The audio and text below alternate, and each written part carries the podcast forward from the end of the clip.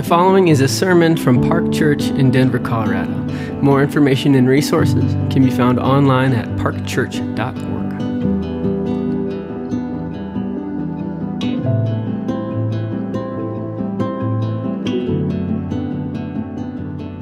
Uh, we are today continuing our little mini series through our mega series through Matthew.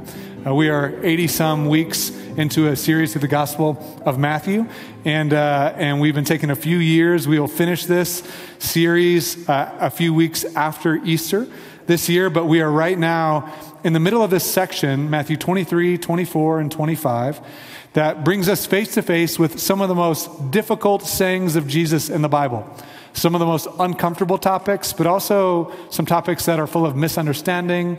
They're kind of in a genre of literature that's a little bit unfamiliar to most of us, a little bit difficult to get our minds around. But not only is it difficult to get our minds around because of some of the discomfort of facing things about, about judgment or the end of the world, you're like, yikes. If you're new, again, welcome to Park Church. Glad you're here today, too. Um, that's what we're talking about today. As we think about getting our mind around it, it's also really challenging for us to not, to not just understand it, but to let the realities of Christ and his kingdom, what he's promised, make its way into our heart and the way we live. Make its way into our heart and the way we live. And so, what we're going to do today is we're going to spend some time working through the rest of Matthew chapter 24, picking up where we left off last week, and then go into the beginning of Matthew 25. We'll spend more time in Matthew 25 next week and the week after that. Uh, and so that's kind of where we're at. I want to encourage you again to kind of mentally engage. We are wading in some like deep waters in terms of understanding, but also some really deep waters in terms of heart level work I think God wants to do. And so we're going to pray that God would help us awaken our minds and our hearts to what Jesus has to say for us. I think it's really profound. And I also think that there's something that God's doing even in our own church family. As we've been praying and processing and begging God to move in our hearts and among our community, we see God doing a new thing. God's doing stuff to stir us up towards repentance, confession, hope, joy, transformation, healing, passion for Him, passion for His kingdom. We see Him doing something. And I think what Jesus talks about here is supposed to help us live with more clarity, to engage in the world in the way He's called us to. And so I want to pray that His Spirit would be poured out on us in a really fresh way today as we look at these things, that it wouldn't just be wrestling with kind of interesting topics or kind of working through uncomfortable topics, but that Jesus would bring transformation into our community and renewal. And so let's pray that He would do that. Um, Jesus, we come right now and confess that we need you. Uh, we don't just want to gather kind of as a, as a mere ritual. Uh, we want to gather as people that want to walk in your presence, that want to commune with you, that want to hear from you, that need you to bring forgiveness, to bring cleansing, to bring healing, to bring transformation into our lives. So, as we consider things that you have said throughout history, things that Matthew recorded and passed on for subsequent generations of Christians, would this not just be kind of a, an interesting time looking at old things, but would your word be active today? Would your power be at work today? Jesus, your name is power, breath, it's living water. And I pray your name, your authority, your word would work in power today. So we pray for renewal through the Holy Spirit, for awakening, that you'd revitalize our hearts, and give us passion for you, that you give us repentance, you'd give us hope and joy and love that you'd unleash us on this world as people who walk with resilient faith and steadfast faithfulness in all the ways you've called us to live. We need you, King Jesus. We need your grace and your mercy today. So we pray you'd pour it out on us through the Holy Spirit. In Christ's name we pray. Amen.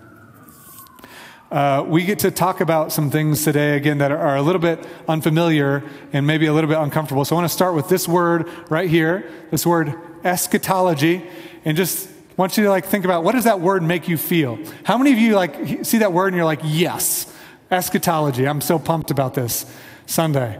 All right, not many. Great. How many of you are like, pass? I don't really like talking about this stuff. It's kind of weird. You don't even have to raise your hand, but just feel it in your heart. Feel the discomfort creeping in. Feel it growing. Feel your seat getting a little itchy. You want to take a water break, you know, take a call outside, whatever you need to do. You're feeling uncomfortable. For some of you, that word is like totally foreign. It's just a, a weird word, eschatology. What does that even mean? What does it even mean? Uh, I'll put a definition on the screen. Eschatology is the study of the last things. That's what it means technically. Here's the Merriam Webster definition a branch of theology concerned with the final events in the history of the world or humankind. And so when we talk about the word eschatology, we're talking about studying what the Bible has to say about the future of the world, where the world is headed, and the way that those things are going to work themselves out in the future. And the Bible actually has a lot to say about eschatology. Some people get really nerdy about it, some people get obsessed with it, some people get consumed by it, some people get really debatey about it, and it's really annoying and uncomfortable, and some people make charts. And so I want to show you this one. I want to show you this one. This is one. This is an eschatology chart. And, uh, and that's what we're going to unpack today, um, all of it. No, I'm not, I'm not, we're not going to do that today. But you'll notice there's a guy with a kilt, which is fascinating. It says the present age. There are some little lamps there. We got a couple patches of fire. We have some thrones here and there, a few different thrones in this one. Lots of lines. Lots of lines. They're tough to track. Lots of lines to kind of work through some animals, weeks, a lot of conversation. Uh, this particular chart is a representative uh, representation of a particular viewpoint about eschatology and the study of the last things that's trying to kind of like work through what the Bible has to say about where the world is headed and kind of tries to map it out in this sort of like logical, chronological sequence of events where one thing fits into another and tries to put the pieces together into one coherent narrative. Coherence a stretch, uh, coherent narrative. Um, and so that's, uh, that's an approach to it, and that's, that's not what we're going to unpack today. Uh, we are going to talk about the last things. We're going we're going to talk about the end of times. And we're going to talk about what this passage has to say about it. But my, my fear, my fear for a lot of us as we think about things like this, if you have any kind of familiarity with it, is that at, at times there can an obsession about putting together these pieces can kind of become so overwhelming and so complex that we lose the heart of what's actually happening. And also that there are so many misunderstandings of the way scripture works that talk about what biblical prophecy how biblical prophecy works and how this genre of biblical literature called apocalyptic literature how that works. And there can be a lot of misunderstandings that sort of just muddy the waters and make us miss the main point and so, what we're going to do today is try to kind of clarify some of those waters a little bit. We're going to unpack what this passage here, Matthew 24 and 25, has to say about the last things, and then talk about why that matters for us as a people. And it does matter, it's a vital doctrine of the church. There's tons of debate. There's tons of different, different opinions about how different things shake out and how they work and how they overlap or relate to one another. That's okay. But there's some fundamental truths that all Christians, for all ages, in all cultures and tribes and nations for the past 2,000 years have confessed to be true, have confessed to be true. In fact, there's a statement in two of the most foundational creeds about this. One of them, the Apostles' Creed, which was written, kind of developed in the sort of mid 400s, that's the mid 5th century AD says this the Apostles' Creed. We've confessed it often during Advent. I believe in God the Father Almighty. This is what Christians have confessed. Orthodox Christians, whether Catholic or Protestant or Eastern Orthodox, have confessed around this reality. I believe in God the Father Almighty creator of heaven and earth. I believe in Jesus Christ, his only Son, our Lord, who was conceived by the Holy Spirit, born of the Virgin Mary. He suffered under Pontius Pilate. He was crucified, died, and was buried. He descended to hell. The third day, he rose again from the dead. He ascended to heaven and is seated at the right hand of God the Father Almighty. From there, or old school, from thence he shall come to judge the living and the dead. Christians have confessed this to be true. The, the, creed goes on, but that line, he is seated at the right hand of God the Father Almighty. From there, he will come to judge the living and the dead. To be an Orthodox Christian, and that means what we're saying is to not be a heretic, uh, is to believe this to be true. It is crystal clear in Scripture. It is a fundamental theme that is present in all of the Old Testament, in every single book and letter of the New Testament. It's a, a, theme that we revisited and talked about for four weeks during Advent this past year, and it's a theme that this passage brings us face to face with. It's also in the Nicene Creed. In the Nicene Creed, I'm going to skip down to this section uh, where it speaks specifically of the crucifixion and resurrection. Talking about Jesus, he was made a man, he was crucified also for us under Pontius Pilate. He suffered and was buried. And the third day he rose again according to the scriptures. He ascended into heaven and sitteth on the right hand of the Father. And he shall come again with glory to judge both the living and the dead whose kingdom shall have no end. That was written in the mid 400s, mid or the mid 300s, mid 4th century AD, and is what Christians have confessed to be true. And so, what we need to talk about as a, as a church family is where does that come from? Because it comes from, in part, right here. Where does it come from? Why is it important for us? And how are we to understand the way it's supposed to make us live here and now? Because Jesus gives this for us not to help us put together charts. In fact, he's like very intent about the inability to kind of identify a time when these things happen. And he talks to us about where the world is headed so that we can live with this kind of awake mentality, clear about who he is, what his kingdom's like, and what it means to live in a place like Denver, Colorado. What it means to engage in a world that's full of chaos and conflict and division and suffering and opposition, what it means to navigate the brokenness within our own heart, within our own community. It has massive relevance, and so we need to unpack it together. I'm going to be reading the scripture passage a little bit later in the service, but I need to kind of like back up a little bit and, uh, and kind of pick up where we left off last week and kind of revisit some of those themes to kind of lay the foundation for what's actually happening beginning in Matthew 24, verse 36. And so if you want to open your Bible, uh, actually open it up to Matthew 23. I'm going to point to a couple things that are happening in Matthew 23, a couple things in the beginning of Matthew 24 that will bring us up. So, what we looked at last week is this kind of biblical theology, this sort of like story of a God who is passionate about bringing restoration to his world. He's passionate about rescuing his world from evil.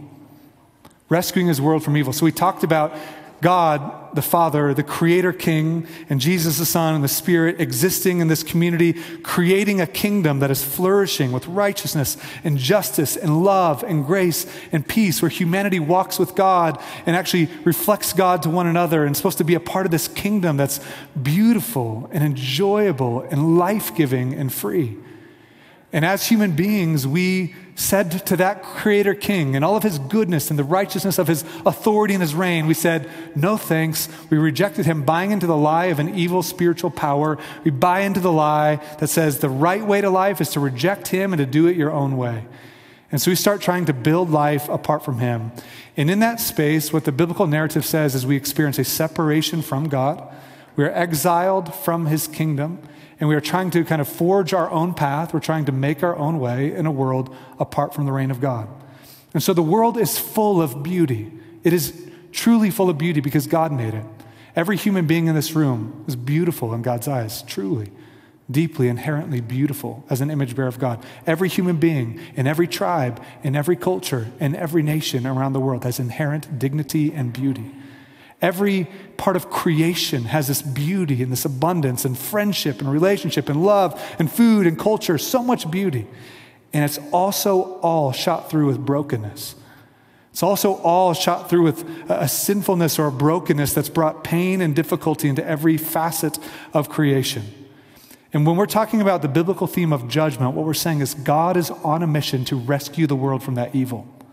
So when you think about a war happening in Ukraine, when you think about genocide, when you think about the Holocaust, when you think about mass shootings, when you think about the injustice that is permeating so many aspects of our own society, when you think about global hunger crises, when you think about water crises, when you think about poverty, you think about sex trafficking, you think about the abuse of children, corruption in the church, all this wickedness that makes your stomach wrench when you read the news, and another thing happen and it makes you want to throw up. All of that is evil. And God is on a mission to rescue the world from that evil. And that happens by bringing judgment upon it. And what's beautiful about the biblical storyline is as we consider the reality that we've all co- contributed to that wickedness, uh, what we tend to think is like, well, bring, bring justice on all the kind of like really extreme stuff. Like all the really extreme stuff. And Jesus' mission is again and again and again saying, hey, the problem isn't just the extreme stuff, the problem is at the root of the human experience. The problem lies within each of us. Sex trafficking doesn't happen without lust. Wars and hatred and bigotry doesn't happen without hate. Injustice and dominating and creating systems of oppression doesn't happen without greed and covetousness. But lust and hate and greed and covetousness is in all of us. And God is on a mission to redeem the world from all of it. He wants his kingdom back. He's going to restore the world, and he does it by bringing judgment on sin, by removing sin and evil from the world. And the most fundamental way he's doing that, that we learn throughout history and we learn and see most beautifully in the cross, is by inviting humanity to this incredible opportunity to return to him. The Bible word is repentance, to return to him, to experience forgiveness and cleansing and healing and transformation through his death and resurrection, that he laid down his life. So that as he seeks to remove evil from the world, it's not just kicking out humanity and starting over with a whole new swath of humans. He's offering humanity as a whole, he's offering all of us the opportunity to have that evil that lies at the heart of all of us to be forgiven cleansed, and through the power of His Spirit, as we learn to be with Jesus and follow His way of life, to be transformed, that we live in this world not with moral perfection here and now, but increasingly becoming the kind of people that are turning from the evil within us and experiencing the transformative power of the gospel. What the biblical theme of justice and God's judgment says is when human beings resist that with hard hearted, perpetual, obstinate, unrepentant rebellion, eventually God, in his commitment to remove evil from the world, brings judgment in these waves. And so we talked about last week these sort of horizons of judgment that have happened throughout history. These sort of horizons that judgment came upon Egypt as Egypt dominated over the people of Israel, crushing them with inescapable burdens. And God brought warning after warning after warning. The Pharaoh of Egypt and the Egyptians hardened their heart against his authority and his kingship, saying, Who is Yahweh that I should listen to him? They reject him, and after warning, after warning, after warning, after warning, finally judgment comes upon Egypt. Same thing happens later in the story, but not now to Egypt. Now it's Israel themselves. They've created corruption and injustice. They're not loving their neighbors. They're not doing justice. They're not representing God as a light to the nations. And God gives them warning after warning through the prophets, saying, You've become like Egypt. You're crushing people. You're doing injustice, and you're perpetuating the evil that I'm trying to rescue the world from. So he brings judgment on Israel, this time through a, a nation, Babylon and Assyria. And then the people of Israel are in captivity and they're returning to God. They're repenting and longing for renewal and cleansing and forgiveness. And he says, I'm going to rescue you. The rest of the story is God in these kind of seasons and these iterations, kind of bringing judgment upon world powers bringing judgment upon world power after world power through other world powers. Essentially saying, hey, if you're going to play the game of exalt yourself and do your own thing on your own terms to lift yourself up against others, eventually somebody else that's doing the same thing is going to overtake you. And that's what basically happens throughout history. Is powers rise up, they build themselves up, and judgment comes upon them. And the powerful theme that you see throughout all of Scripture is that all of these human civilizations that are bent on lifting themselves up and exalting themselves against others, God will not ultimately allow any of it to prevail. It crushes people, and He's on a mission to rescue people from that. So by the time you get to the New Testament, the people of Israel are now under the thumb of the Roman Empire, and they expect this king to come to rid them of Roman oppression. And when Jesus the king comes, they begin to learn that he's the king and they expect that. He says, That's not what I'm here to do.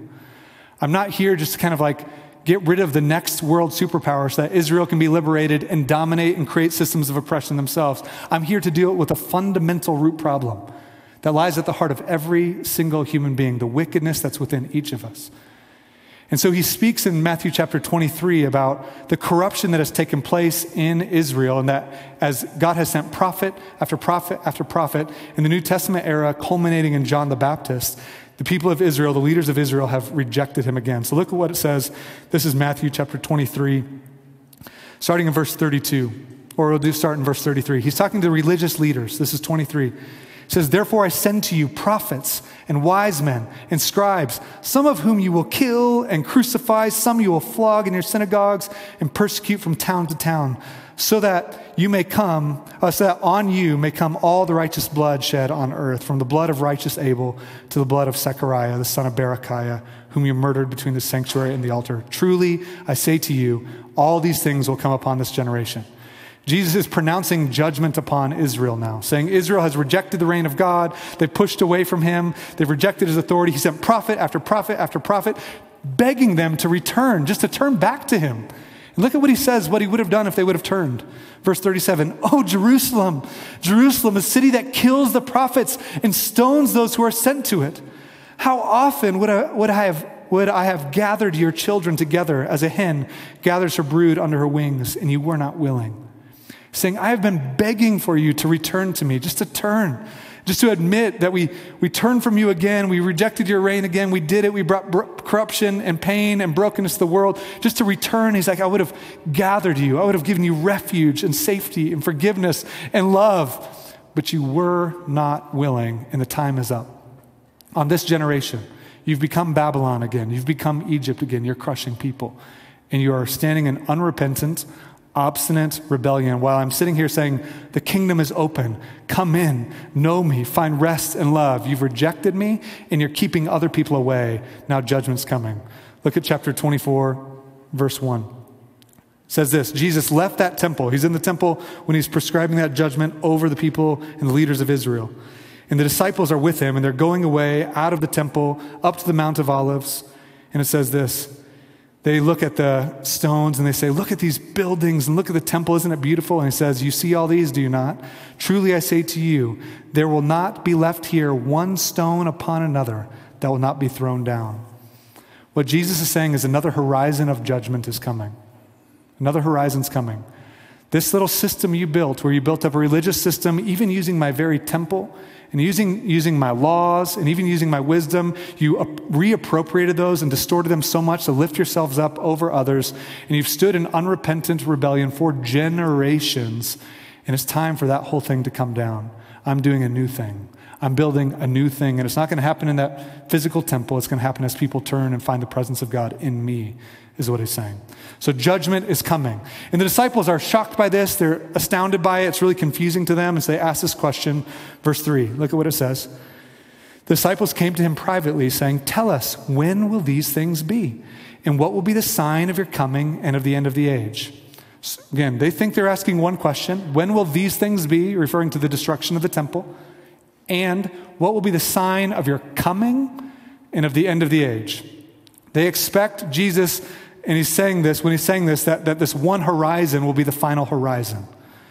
When the temple is destroyed, it means the end has come. And what Jesus is doing in this passage that we need to pay attention to is saying they're not the same thing. There is a horizon of judgment coming. The temple is coming down, but it's not the end. The end is going to be later, and there's something that I'm going to be doing, a mission that will be rolling out until the end comes. And so he's going to actually answer this question in two different parts. So look with me at the, at the passage again. We kind of talked about this last week. I'm just kind of revisiting it as we make our way into this next section. Look at what it says. Starting in verse 4, all the way through verse 14, he's going to unpack the broad framework of what happens before the end. Okay? So they've asked this question when will these things be?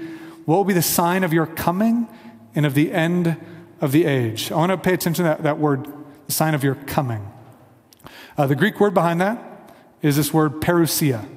Parousia. We're going to put it on the screen here. This word parousia means the coming or arrival of Christ. It's used in the New Testament in a number of different places, and it always refers to the second coming of Christ, the return of the King.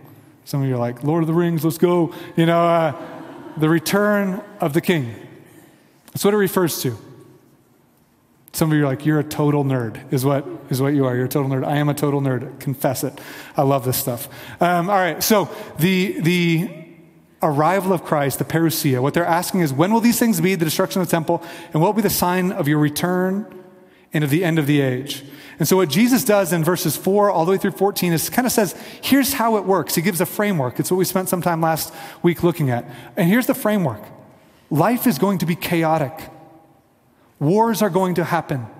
Divisions will permeate society. There will be natural disasters. There will be famines. There will be pain. There will be corruption and people that hate the people of the kingdom and hate the church. There will be corruption within the church and scandals and false teaching and abuses of power, and it will be devastating, and there will be brokenness within you. And those who can hold fast to me, hang on to me, will in the end be spared from the judgment that's coming upon all of that brokenness. They will be spared. And this good news of the kingdom that will never fail, that will never fall, will make its way to all nations and all peoples, and then the end will come. It's the broad framework. Here's how, here's how it happens. And so when we see people these days like talking about eschatology, it's like, man, it's getting really bad. I bet the end is coming. It's like, sure, except it has always been bad. Like, just read history it has always been bad. The injustice is bad. Totally agree. It has always been bad.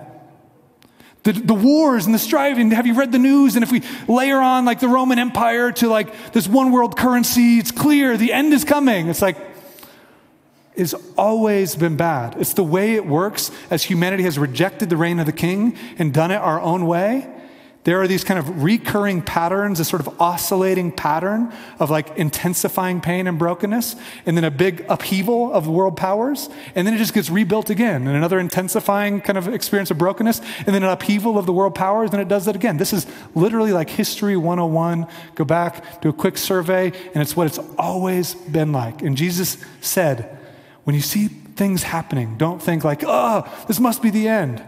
Just hold fast to me Hold fast to your faith in me. When you see pain outside and people hating you, don't lose heart. The world hated me, it's going to hate you.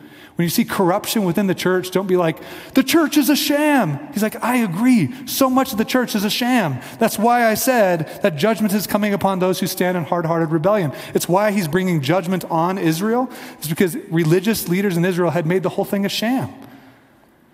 Like, there's corruption in the church. Jesus is like, I totally agree. It's why I'm bringing judgment. When people stand in unrepentance and build up systems of religion that lift themselves up and crush other people, I stand opposed to that. I told you beforehand. So you could be resilient. So that when it happens and you feel the pain of being involved in the people of God in this age, don't think that I don't see it. I see it. It's why I'm bringing judgment to either rescue people from that sin or to rescue the world from that obstinate rebellion.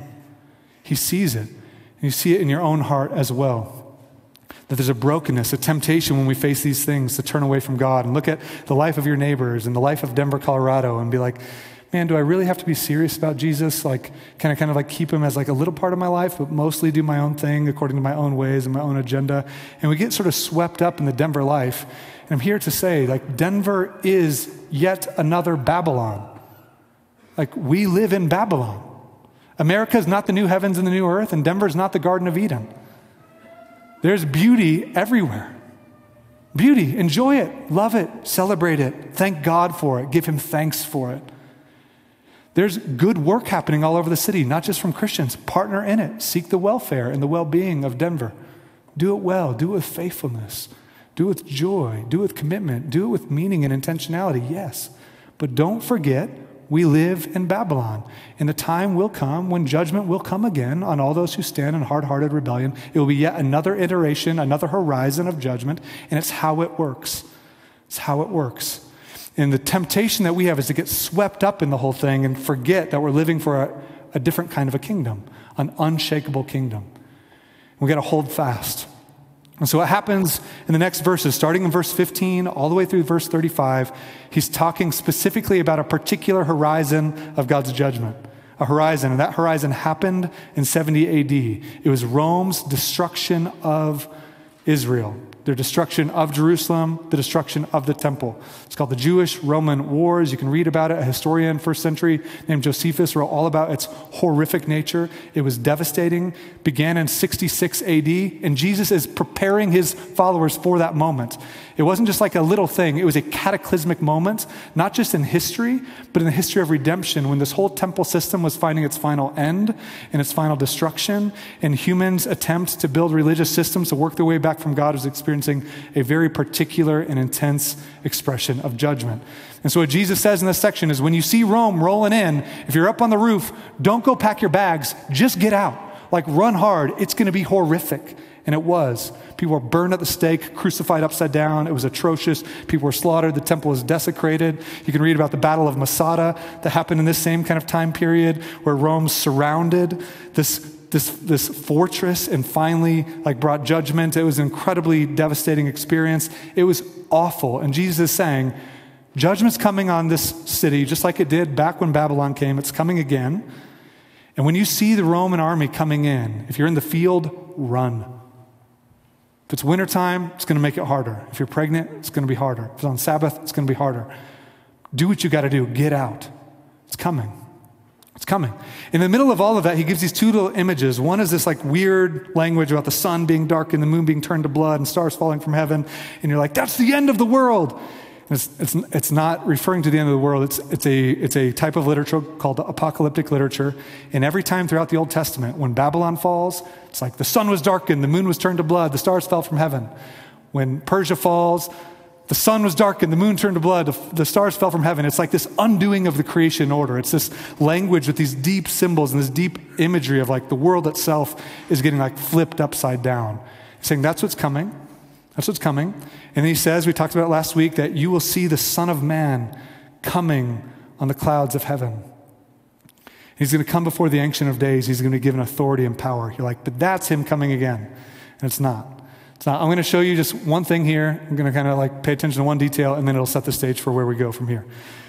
Look at what he says. Uh, again, look at verse 4 or 3. They say, What will be the sign of your coming? We talked about that's the word parousia. There's two basic words for coming in Greek. One is a very technical term talking about the return of Christ. The other is a very generic term, like, thanks for coming over today. And I'm going to be, I'm going to be coming over to this thing. And they came over. That's, that's the other word that's used. And so look with me at what happens right here. This is verse 30. It says this Then will appear in heaven the sign of the Son of Man, and all the tribes of the earth will mourn, and they will see the Son of Man coming on the clouds of heaven. That is not the word parousia, it's the generic word. He's, he's, he's just coming on the clouds of heaven. Where's he, where's he coming from and where is he going to? It says, coming on the clouds of heaven with power and great glory. That's a clear reference to a prophecy in Daniel where it talks about these nations rise up and fall down. Nations rise up and fall down, and nations rise up and fall down, and judgment keeps coming upon the world's attempt to build a kingdom without the king. And it says, then a day will come when this one who's like a son of man who has this incredible glory and power, and he will come in the heavenly realm among the clouds, and he will appear before the Ancient of Days. Not come from heaven to earth, come among the clouds with the clouds before the Ancient of Days, and he will receive authority to build a kingdom that cannot be shaken. A kingdom that cannot be shaken. So, as people live in these perpetual rising and falling kingdoms, as humans try to do their own thing without God, they can be liberated from that and brought into a kingdom that will never be shaken, a kingdom that's not built with human hands. A kingdom that will bring ultimate freedom and deliverance from evil and wickedness, not just against those out there, that can bring transformation to all those who enter into it by faith. It's the kingdom that's being built. And so, what Jesus is saying is, you're going to see that. And they did. He used the same exact phrase, the coming of the Son of Man with power in the clouds, to talk about what happened on his cross and through his vindicating resurrection. It was him receiving power. He referred to it in the Great Commission when he says, All authority in heaven and on earth has been given to me. He's saying, I'm the Son of Man. I've been saying it all along. I appeared before the Ancient of Days. He's given me all authority in the heavenly realm to rescue you from spiritual powers, and in the earthly realm to rescue you from your own sin and the corruption. I have all authority. So, game on, go rescue people from brokenness. All nations, make disciples, help liberate people from the dominions of darkness, and see them transferred into my unshakable kingdom of love, righteousness, and ju- ju- justice, not through their works, but through faith in Christ. So he says, I'm sending out like angels, these messengers and these spiritual beings and witnesses of Christ to the, to the nations to gather in my people. That's what's happening right now. It's the age we're in. So look at what happens again. We're going to show one other part in this passage. I think it's another kind of thing that you'll see in the passage. Look, as, as they think about all the destruction that's coming on Israel, they're going to think, this must be the end. Maybe it's the end. And people will be like, hey, Jesus is back. He's over there. Jesus is back. He's over there. I heard he's coming back over here. And Jesus says, don't believe them. Don't believe them. Look at verse 27. For as lightning comes from the east and shines as far as the west, so will be the coming. This one's parousia. The return of Christ will be like lightning. When all this crazy stuff happens on Jerusalem and people are like, Christ is back, finally. He's been gone for 20 years and we just saw him again. He's been gone for 30 years. We just saw him again. He's been gone for 38 years. He's back. Don't believe it. Don't believe it. When I come back, everybody will know. Just like when lightning strikes, it's visible, it's immediate, it's clear, it's undeniable. That's what the return of Christ will be like visible, clear, unmistakable, undeniable. The judgment that's coming on Jerusalem is not that. All of that will happen. Look at verse 35 or 34. Truly I say to you, all of all of these things, this generation will not pass away until all of these things, the judgment on Jerusalem, takes place. Verse 36. That all was intro. You're like, are you kidding me right now? No, uh, no. That sets the stage for this. Let's look at what he says. But concerning that day, that day, that day is a really clear phrase that's used throughout the New Testament and the Old Testament, referring to this final day of judgment. According to that day, or concerning that day, no one knows. So, when is the coming of Christ, the Christ, going to be? When's he going to return? Jesus says, no one knows. You're like, yeah, but that guy on YouTube said, it's like, no one knows. Yeah, but that guy downtown with the sign said, no one knows. Like, how, how big is the no one knows? Well, let's look. Not even the angels in the heavenly realm, not even the angels, nor the Son. You're like, Jesus saying, I don't know. But the guy on YouTube said, you know, it's like, what?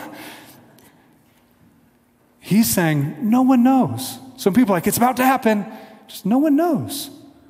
No one knows. He, Jesus saying, I don't know. And that's going to, if you have like this, it's going to trip some of you up. You're like, wait, isn't Jesus one with the Father? And doesn't he know? And it's like, yes and no.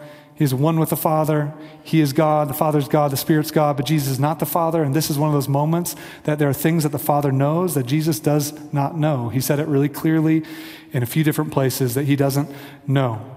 So here's, here's what we need to do is we need to talk about what does that mean and what does Jesus say? Because he says no one knows what's going to ha- when, it's, what's, when it's going to happen, but it's important that you're ready. So look what he says, verse 36. But concerning that day and hour, no one knows, not even the angels of heaven, nor the Son, but the Father only. For as were the days of Noah, so will be the parousia of the Son of Man. It's going to be unexpected, it's going to be immediate, and it will catch people unprepared. Here's what I want to do for a moment. To, we need to talk about and explain what the day of the Lord is in a sort of biblical theology. And I thought, how do I say this the most succinct way possible? And the most succinct way I know how to say something is to let somebody else say it. Um, and so I'm going to have you watch uh, a short video that'll explain the day of the Lord, that'll make it a little clearer from the Bible Project. If you're not familiar with the Bible Project, it's a phenomenal resource that can really help you make sense of the Bible. But we'll play this short video, and then we'll talk about kind of what does that mean and what, what does Jesus say that should mean for our life here and now. So we'll play this quick clip, and then we'll dive back in. The day of the Lord. It's a phrase in the Bible that religious people use, usually when talking about the end of the world. Yeah, things like Armageddon or the apocalypse. You might be familiar with this image of Jesus returning on a white horse. He's got a sword to bring final judgment. And everyone wants to know how will it all go down? So, a lot of these images come from the last book of the Bible, but to understand them, you have to go back to the first book. When the story begins, we watch God create an amazing world, and then he gives humans power to rule over it on his behalf. But the humans are tempted by this mysterious, unhuman character who offers them a promise. You could define good and evil on your own terms and put yourselves in God's place which is what they do. And the resulting stories are about the broken relationships and violence that results. Yeah, this promise creates huge problems. Now everyone has to protect themselves and fight for survival, and they're all using death as this weapon to gain power. It all leads to a story about the building of the city of Babylon. Or in Hebrew, Babel. Everyone comes together to elevate themselves to the place of God. And God knows how devastating this could be. A whole culture redefining good and evil as if they are God. So God confuses their language and scatters them. Now, from here on, Babylon becomes like an icon in the biblical story. It's an image that represents humanity's corporate rebellion against God. And the next time we see it is in the story of ancient Egypt. Yeah, Pharaoh, the king of Egypt, he feels threatened by these immigrant Israelites. He starts killing all of the boys, enslaving the rest. And this is really evil. Yeah, Egypt's like this bigger, badder Babylon. They take care of themselves at the expense of others by redefining evil as good. And so God turns Pharaoh's evil back on him. His pride drives him forward, and he's swallowed up by death. Now, after this great deliverance, the Israelites sing a song about how God is their warrior who liberated them from evil. And the Israelites referred to this moment as the day. The day they were rescued from a corrupt human system. And every year since then, the Israelites have celebrated the day of their liberation with this symbolic meal of a sacrificial lamb that's called Passover. Eventually, Israel comes into its own land, have their own kings, and they face new enemies. So that past day of the Lord, celebrated every Passover, begins to generate hope that God will bring the day again to save Israel from new threats. Now, out in the hills was a sheep herder named Amos. He was appointed by God as a prophet to announce shocking news to Israel that God was bringing another day of the Lord against his enemies, and this time the target is Israel. What? Sadly, Israel's leaders had also redefined good and evil for themselves, resulting in corruption and violence. So God's people have become like Babylon, the oppressed become oppressors. Babylon seems like a trap no one can escape. And so the day of the Lord comes upon Israel. They're conquered, taken captive into exile, and from then on, Israel suffered under the rule of continuous oppressive empires. This is the story Jesus was born into. Yeah, in his day, the oppressive empire over Israel is Rome. So, is Jesus going to confront Rome, take him out? Well, no. Jesus saw the real enemy as that mysterious, unhuman evil. The evil that's lured Babylon, Egypt, Rome, Israel, all humanity has given in to evil's promise of power. This is what Jesus resisted alone in the wilderness when he was tempted to exploit his power for self interest. But he didn't. And after that, he started to confront the effects of evil on others. Yeah, he started saying that he was going to Jerusalem for Passover for a final showdown to confront the evil of Israel and Rome by dying. Dying? I mean, that feels like losing. Jesus was going to let evil exhaust all of its power on him, using its only real weapon, death. Jesus knew that God's love and life were even more powerful, that he could overcome evil by becoming the Passover lamb, giving his life in an act of love. And something changed that day. When Jesus defeated evil, he opened up a new way for anyone to escape from Babylon and discover this new kind of power, this new way of being human. Okay, so something changed. But the power of evil is still alive and well, and we keep building new versions of Babylon. Right. And so the last book of the Bible, the Revelation, points to the future and final day of the Lord. It's when God's kingdom comes to confront Babylon the Great, this image of all the corrupt nations of the world. Yeah, this is it Armageddon, final judgment. How is Jesus gonna finish off evil? Well, that's not how you'd expect. In the Revelation, the victorious Jesus is symbolized by a sacrificial bloody lamb.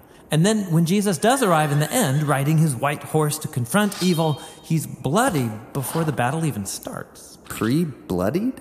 That's a strange image. Yeah, it's because Jesus isn't out for our blood. Rather, he overcame with his blood when he died for his enemies. And the sword is in his mouth. It's a symbol of Jesus' authority to define good and evil and hold us accountable when he brings final justice once and for all. And so, in the meantime, the day of the Lord is an invitation to resist the culture of Babylon. And it's a promise that God will one day free our world from corruption and bring about the new things that he has in store.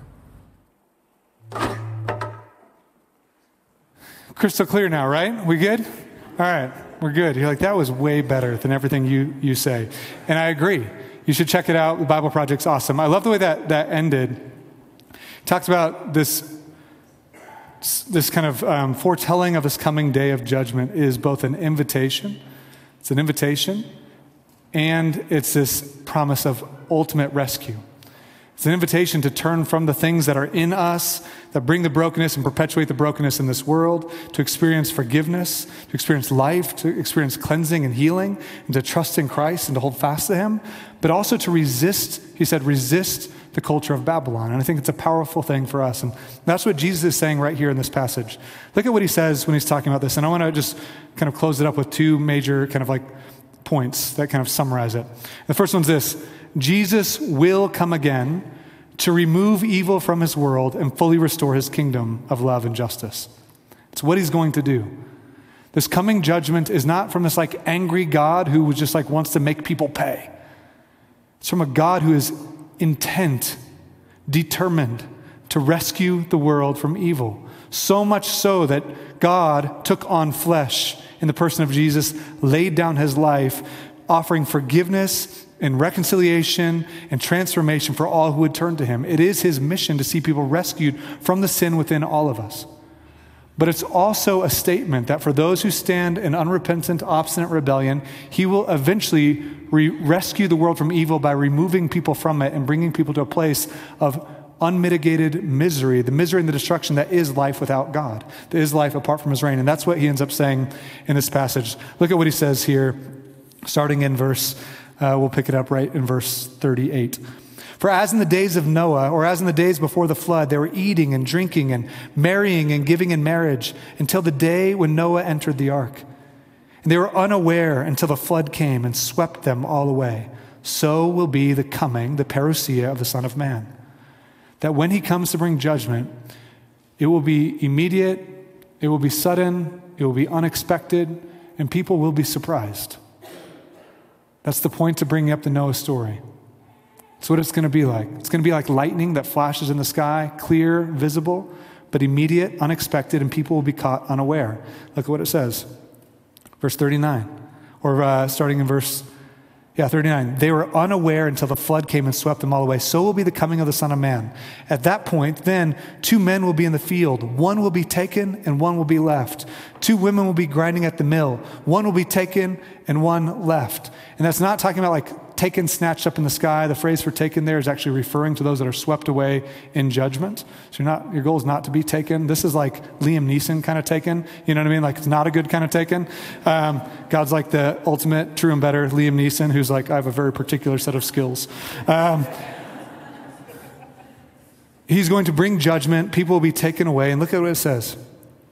It's a powerful thing. Therefore, stay awake. Stay awake because you do not know on what day your Lord is coming, the parousia. But know this that if a master of the house had known in what part of the night the thief was coming, he would have stayed awake and he would not have let his house get broken into. He's saying if you knew your house was going to get broken into in the middle of the night, you'd stay awake, you'd stay alert, you'd pay attention, you wouldn't shut the lights off, you'd be ready. And he's saying, have that kind of vigilance when you think about the nature of my kingdom. Don't get lost in Babylon. Don't forget about the kingdom. Don't get swept up in the whole like way of life in Denver and building your life through your own kind of like passions and trying to just suck the world of all of its pleasure on your own terms with a little bit of Jesus here and there. Put Jesus at the center. Hold fast to him. Don't get swept away in Babylon. He says this, therefore, you must also be ready, for the Son of Man is coming at an hour you do not expect. That's the theme of this whole section. I'm coming again to bring ultimate judgment, to, to rescue the world from evil. Don't be caught up in the evil when I come. Hold fast to me. Pay attention to me. Pay attention to reality. Pay attention to what I've done, who I am. Is that calling you to moral perfection? No way. Jesus laid down his life because of all of our brokenness. He suffered on the cross to bring forgiveness and reconciliation.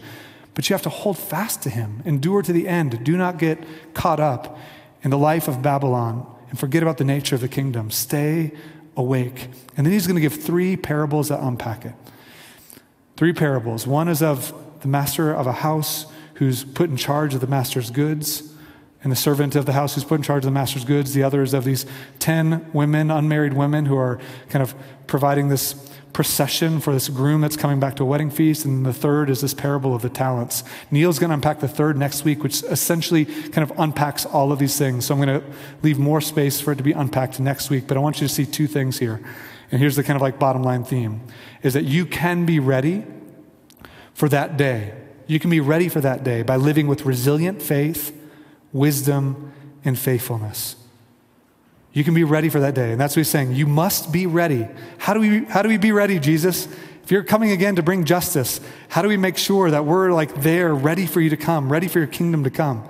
He gives three parables. First one Who then is the faithful and wise servant whom his master has set over his household to give them their food at their proper time? He's saying there's a creator, there's a master, there's a lord of a household. It's his household, and he creates people to kind of like play a part, to love and to serve and to represent him in the way they love and serve others in the world. It's the part you're called to play. If you're faithful in that, when the master comes back, the master's like, Great job. Well done. Look at what it says. It says, Blessed is that servant whom his master will find so doing when he comes. Truly I say to you, he will set him over all his possessions, saying, Stay faithful. But if that wicked servant says to himself, My master's delayed, and begins to beat his fellow servants and eats and drinks with drunkards, the master of that servant will come on a day when he does not expect him, and in an hour he does not know. So he's going to come at an unexpected moment, and will cut him in pieces and put him with the hypocrites. In that place there will be weeping and gnashing of teeth. That's in the Bible. Jesus said it, and you got to like deal with it. What's he, what's he saying? He's saying if you decide, I'm going to live in a world, I'm going to reject I'm going to ad- reject my, my nature as a creature. I'm going to reject the accountability I have to my creator. I'm going to do it my own way. I'm going to kind of take advantage of this world as if it were mine. I'm going to kind of use it all for my own advantage. I'm going to use it all in ways that bring pain to others. If you stand like that in unrepentant, obstinate rebellion, Jesus says that that kind of approach to life, which he says you're beating other people, the same sort of like evil that you've committed to other people will come back upon you, and you will experience separation from God in a place of unmitigated misery. So that's what's happening. This call to stay awake is to live with faithfulness. Is that a call to moral perfection? No. It's to live according to your design in the world. Pursue Jesus. Hold fast to him. Because when the kingdom comes, you want it to come on a person that's saying, Man, I'm, I'm, I'm struggling. I'm a sinner. I've got weaknesses and issues, but I'm fighting to hold on to Jesus and follow his way of life. In other words, I'm a disciple. I'm a disciple. What makes you a disciple? I, I'm, I trust that Jesus died for me to pay the penalty for my sins, and I'm trying to follow his way of life. That's what I'm doing. And if you're doing that, when he comes again, he's like, it's awesome. It's party time. It's like a celebration. You're going to be a part of the feast. It's joy. He's going to say things like, Well done, good and faithful servant. Enter into my joy. The kingdom's here. Welcome to a world that is free of evil and injustice. Like, live with faithfulness. But the last, the next kind of like parable he gives is again a, a powerful one. He says this The kingdom of heaven will be like 10 virgins or these unmarried women who took their lamps and went to meet the bridegroom or the groom. Five of them were foolish, five were wise.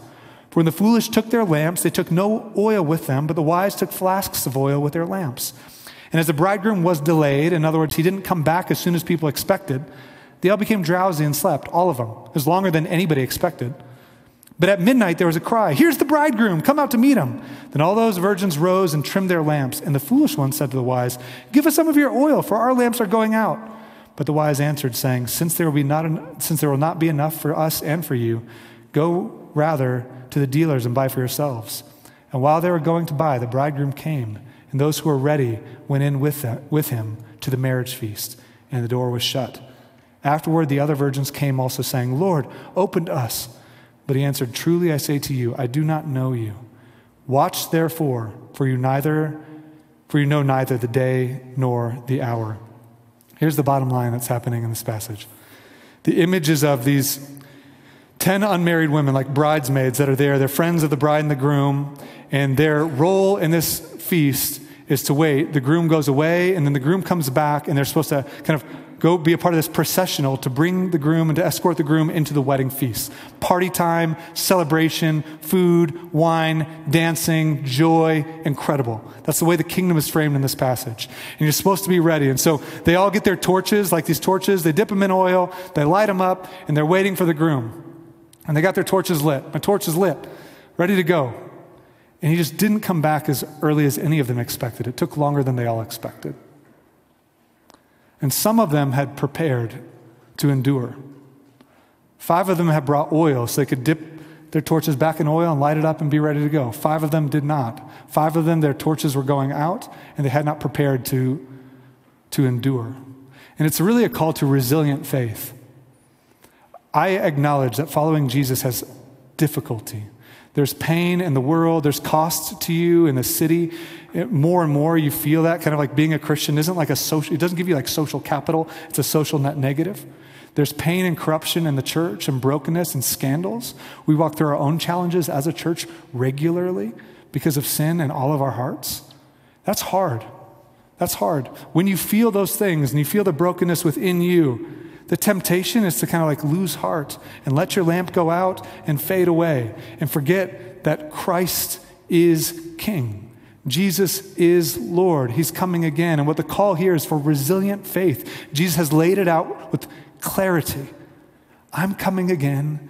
Keep your lamps ready. Keep oil with you. Hang on with resilient faith. I'm building a kingdom that cannot be shaken. I'm going to rescue the world from evil. I'm going to t- totally transform your own life and bring you not just forgiveness, but life everlasting. Resurrect the body. Build a kingdom of righteousness and justice and love. And his call for us as followers is to stay faithful to him, to hold fast to the gospel, to hold fast to his way, to represent him in the way we love and do justice in this world, to be a part of this new creation work that He's doing, so that when He comes again, we stand with confidence. Not look at all, look at all I did. Aren't I good enough?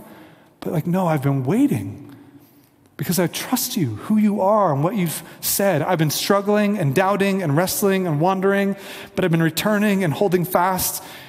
And blessed is the one who holds fast to the end. Those are the ones who enter the kingdom. What Jesus says at the end is those who don't endure and those who don't continue on, what he'll say is as they come and say, Man, the kingdom's here. I shouldn't have done all that, knocking on the door. He's like, I, I don't, I don't know you. It's a very sobering thing that he says in a number of different places.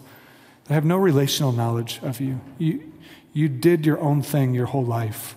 You pressed against me again and again. You pushed away from my kingdom. I don't know you. I offered again and again and again, but you stayed hell bent on your own way. You ran the Denver way. You ran the America way. You ran the injustice way. You ran the immoral way. You ran the broken way. You ran the self righteous religious way. You lifted yourself up against others. I, I pleaded again and again and again, and you pushed against me. It's a sobering, sobering call. The flip side of that call is this beautiful invitation it's a beautiful invitation. Not to like pull yourself up by your bootstraps and pretend you're great, but to come to Jesus in repentance and say, Jesus, I want to stay awake. I want to stay alert. I want to, I want to bring my oil with me. I want to endure with faithfulness. I want to follow your way of life. To prove that you're worthy? No. No. But to give evidence to the faith that Christ laid down his life for you. He died on the cross for you. He rose again. He's starting and building a whole new kingdom. Do you believe it? It's a wild worldview. Very different than Denver, Colorado. Very different than your neighbors. Very different than your coworkers. But Jesus was crystal clear. So if you want to follow Jesus, we have to hold fast to that and kind of like get to this point like, am I all in with Jesus or am I going to kind of be like, kind of in with Jesus as that good moral teacher that Lewis says, like, he hasn't left that open to you? He hasn't, he hasn't left that open to you. He's either king and Lord or he's a lunatic, like a poached egg, Lewis says. We either bow to him and say, I want to follow you and be a part of your kingdom, or we don't. The invitation here is to joy, to life, to forgiveness, to love, to justice, to transformation, into a world that is free of evil for those who hold fast to Jesus until the end. Let's pray that He'd help us to do that together. Jesus, we come right now and we need your mercy and your grace to help us. There's brokenness in me and sin in me that is dark and scary. I pray you'd help me to be a man who lives with repentance, continual repentance. Not out of fear, but for joy, for joy. Because of your love, because of your grace, because of the beauty of your kingdom. I want to be in it and I want to walk and follow you with these brothers and sisters. And so, Holy Spirit, would you pour yourself out, even right now on this community? That we would hear your words and that we wouldn't push against them and, as if you are crazy. You are not crazy, you are the king. Would you help us to live in light of these things with wisdom, with faithfulness, and with resilient faith, that we'd enjoy the goodness of your kingdom, the grace and the love that you have for us. And then help us to be a people that represent you well in this world. In Christ's name, amen.